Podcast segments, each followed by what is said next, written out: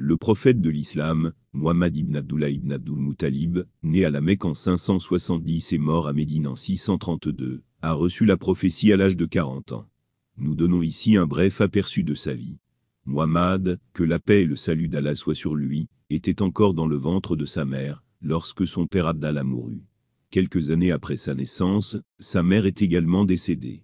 Conformément à l'ancienne coutume arabe, une femme bédouine nommée Alima Sadia s'est occupée de lui. Orphelin, il a été pris en charge par son grand-père, Abdul Muttalib. Après la mort de ce dernier, l'oncle de Muhammad, Abu Talib, qui était marchand, devint son tuteur. Le prophète l'accompagna dans certains voyages commerciaux. À l'âge de 25 ans, il épousa une veuve mécoise, Khadija bint Kouélid, qui avait alors 40 ans. Quand le prophète eut 40 ans, il reçut sa première révélation de Dieu, dans la grotte d'Ira près de la Mecque, où il allait souvent à la recherche de la solitude. C'est ici que l'ange Gabriel vint à lui pour la première fois, et lui annonça que Dieu l'avait choisi comme son prophète. Les premiers versets qui lui sont révélés à cette occasion font partie de la sourate 96, intitulée L'adhérence dans le Coran. Le Coran n'a pas été révélé sous la forme d'un livre, en une seule fois, mais en partie, très progressivement sur une période de 23 ans. Des dispositions extraordinaires ont été prises pour la préservation du Coran, dès le premier jour de sa révélation. Chaque fois qu'une partie du Coran devait être révélée, Gabriel rendait visite au prophète, et lui récitait les versets pertinents. Il les mémorisait d'abord, puis les dictait à ses scribes, afin qu'ils soient conservés pour la postérité. Le prophète possédait une excellente mémoire, mais ne sachant ni lire ni écrire, il désigna un certain nombre de ses compagnons comme transcripteurs de la révélation. L'un ou l'autre transcripteur restait toujours en sa compagnie, afin qu'il puisse immédiatement écrire les passages du Coran, dès qu'ils étaient révélés. Le prophète a pris un tel soin dans cette affaire, que même pendant un voyage aussi critique et précaire que celui de l'émigration, il était accompagné d'un scribe, Abou Bakr.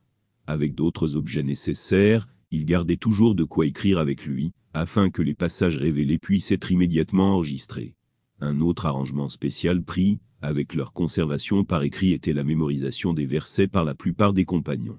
Ces versets mémorisés étaient ensuite récités quotidiennement dans leurs prières.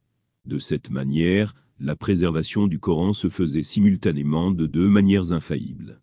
Lorsque tout le Coran a été révélé, Gabriel est venu voir le prophète, et a récité l'intégralité des écritures de la sourate d'ouverture à la dernière intitulée Les Hommes, exactement dans le même ordre dans lequel elles existent aujourd'hui. Le prophète a ensuite récité tout le Coran dans cet ordre révisé à ses compagnons. Un grand nombre d'entre eux, qui avaient déjà mémorisé tout le Coran dans son ordre initial, adhérèrent maintenant au nouvel arrangement. Ils avaient l'habitude de réciter les versets coraniques abondamment dans leurs prières quotidiennes, et en même temps de lire des passages aux autres. De cette manière, le Coran a été compilé pendant la vie du prophète, et à ce jour, il est resté sous la même forme. Par la suite, le premier calife, Abou Bakr, fit préparer cette compilation sous la forme d'un volume. Progressivement, des exemplaires en ont été distribués à tous les centres provinciaux. Après que Muhammad ait reçu la prophétie, son mode de vie a complètement changé. Il cessa d'aller à la grotte de Hira, et s'engagea pleinement dans la communication du message qu'il avait reçu de Dieu. À cette époque, l'idolâtrie étant répandue à la Mecque, le prophète a commencé à dire aux gens que l'idolâtrie était la pratique de rituels creux, que la vraie religion était l'adoration d'un seul Dieu, l'obéissance à ses commandements seuls, et une vie vécue conformément à sa volonté. Il a souligné que les religions idolâtres ne seraient pas acceptables dans l'au-delà c'est seulement au monothéisme qu'on attacherait une valeur. Les vrais monothéistes seraient récompensés par Dieu, avec le paradis dans l'au-delà.